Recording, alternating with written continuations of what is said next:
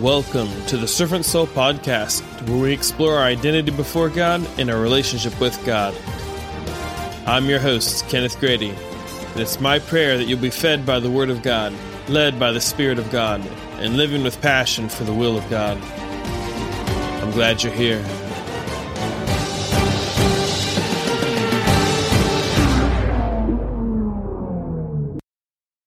So, today I wanted to spend some time dealing with an issue that we all as Christians uh, have to wrestle with at one time or another in our lives, probably multiple times.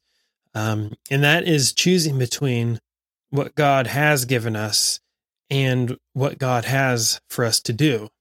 And so in Ecclesiastes chapter 3, verses 1 through 8, the Bible says, To everything there is a season, and a time to every purpose under the heaven, a time to be born and a time to die a time to plant and a time to pluck up that which is planted, a time to kill and a time to heal, a time to break down and a time to build up, a time to weep and a time to laugh, a time to mourn and a time to dance, a time to cast away stones and a time to gather stones together, a time to embrace and a time to refrain from embracing, a time to get and a time to lose, a time to keep and a time to cast away, a time to rend and a time to sow, a time to keep silence and a time to speak a time to love and a time to hate, a time of war and a time of peace. I bring up this passage because we have for many years enjoyed a period of relative peace as Christians in this part of the world. And it would seem that perhaps we have gotten used to the tranquility and comfort and have come to view being at ease as synonymous with being close to God. In fact, when one does anything as a Christian that is against the grain of acceptable Christian pleasantry, they're often called into question as to the legitimacy of their faith. I mean, after all, God wants us to get along and keep our heads down, right? The old quote comes to mind preach the gospel at all times. When necessary, use words. Nothing as godly as a passive Christian, right? um, are we still in an age of godly peace in our nation? It, it would appear, at least to me, that the day when godliness was a virtue with value in our culture has mostly passed. And we shouldn't be shocked by this. Not only is this a trend of every nation that has ever existed, that we have, you know, recordings of in the Bible, but it is also the trend of humanity as a whole. God tells us this will happen. 2 Timothy 3:13 for example says, "But evil men and seducers shall wax worse and worse, deceiving and being deceived." So can we agree that things appear to be waxing worse, that's not to say that throughout time that nations can't have periods of revival and grace. It happens all throughout scripture. But the overall trend is that nations slope downward, accumulating more and more sin over time. So, what is the appropriate response to the moral and spiritual decline? Because it would appear that we have grown so comfortable in enjoying peace that we may be more inclined to pursue the sensation of peace rather than pursuing the God of peace? And are we willing to stand firm in our faith when that decision may erode the feelings of tranquility, carnal security, and financial prosperity? Or are we to be found trying to hunker in the bunker, so to speak, tucked away, pretending that as long as we try to make everyone feel happy, that we're pleasing God? I mean, can I suggest to you that the season for Christians to be laid back enjoying the fruits of our labor may very well be past. Now, I am not an authority of where we are on the prophetic timeline. Only God knows our position in relationship with our destination. But please, when we look at the men and women of the Bible, we can see the seasons and how they were led to respond. Some were called to mourn, some to prophesy, some to preach, some to teach, some to fight, some to lead, some to heal. How many were called to relax and enjoy prosperity? I think we need to take a hard look at the state of the world around us and get a grip. We are in a season of moral and spiritual desperation, and it's time for us as Christians to start carrying that burden instead of trying to hide from it.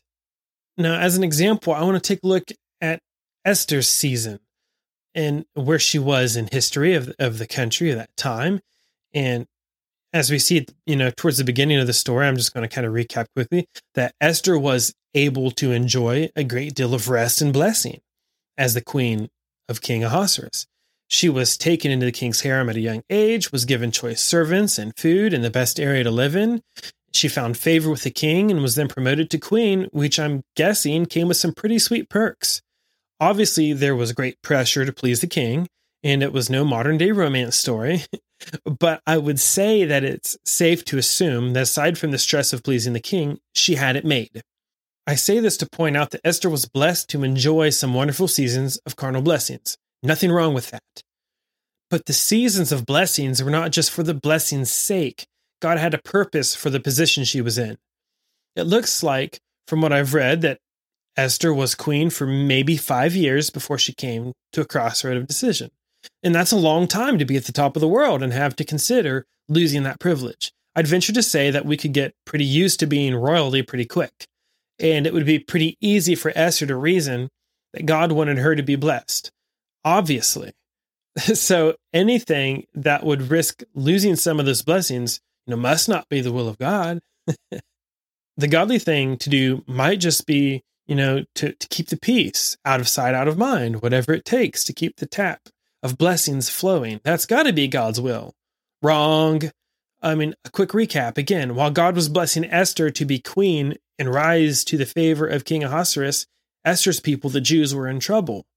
Mordecai, Esther's uncle and a man who honored God, refused to bow to Haman, an official of the king, because of his devotion to God. And because of that, Haman created legislation with the king that would allow Haman to not only destroy Mordecai, but also the Jews who were spread throughout the whole kingdom. And so Esther had kept the fact that she was a Jew private, so the king didn't realize that through his decree that he was condemning the people of his favored queen. And so now Esther has to choose between holding on to the blessing she has in hiding from the truth or risking everything to speak the truth for the benefit of others. And we'll look at her decision in a minute the question is are we willing to answer the needs of people in our time?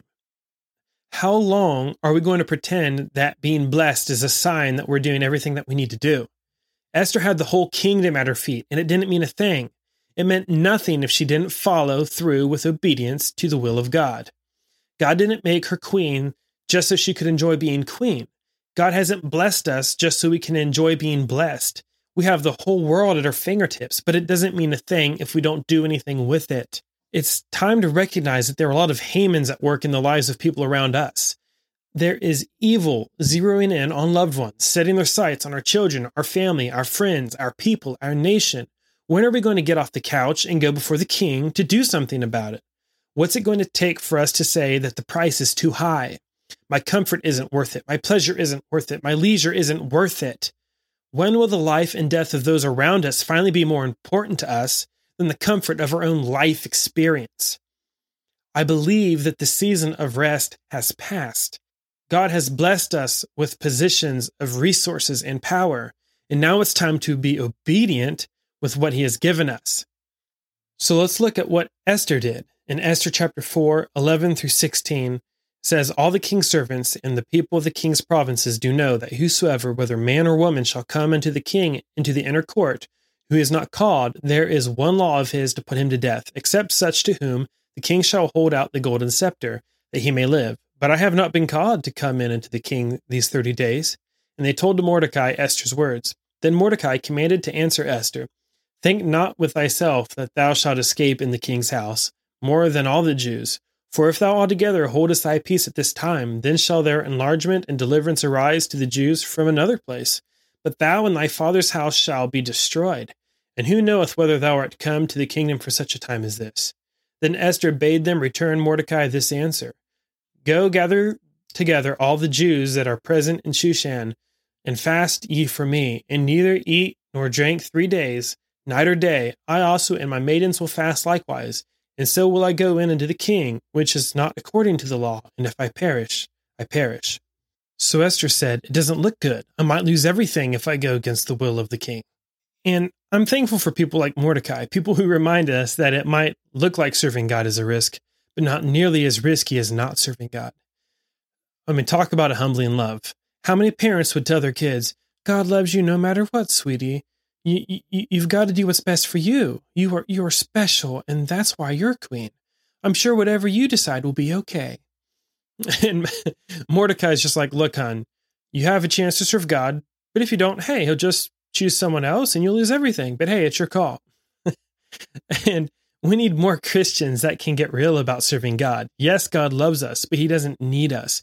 God doesn't say, oh no, my main man isn't ready to listen. My plan's ruined if he doesn't turn around. Jesus, go go bless his life until he feels good enough to, to do what's right. God, God looks for those who are willing.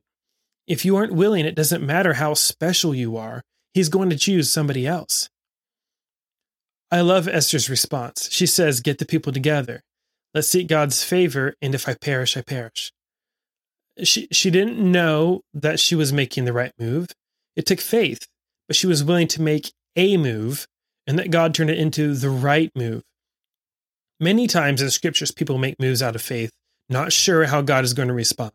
Remember Daniel's friends? The king was going, you know, to kill them for not bowing to the idol. And in, in Daniel 3 16 through 18, it says, Shadrach, Meshach, and Abednego answered and said to the king, O Nebuchadnezzar, we are not careful to answer thee in this matter. If it be so, our God, whom we serve, is able to deliver us from the burning fiery furnace. And he will deliver us out of thine hand, O king. But if not, be it known unto thee, O king, that we will not serve thy gods, nor worship the gold image which thou hast set up. So usually we aren't sure how God's plan will work out in our life. But but here's something to be sure of. Doing nothing is not God's plan for our life. I mean, the time is now. We are surrounded by unrest and evil and lost souls in need of the knowledge of Christ. God has given us His word, and people like Esther and Mordecai to show us that not knowing exactly what to do or say is okay. The important thing is having the faith to trust God and know that when we do take action in an effort to be obedient, he can put the pieces together.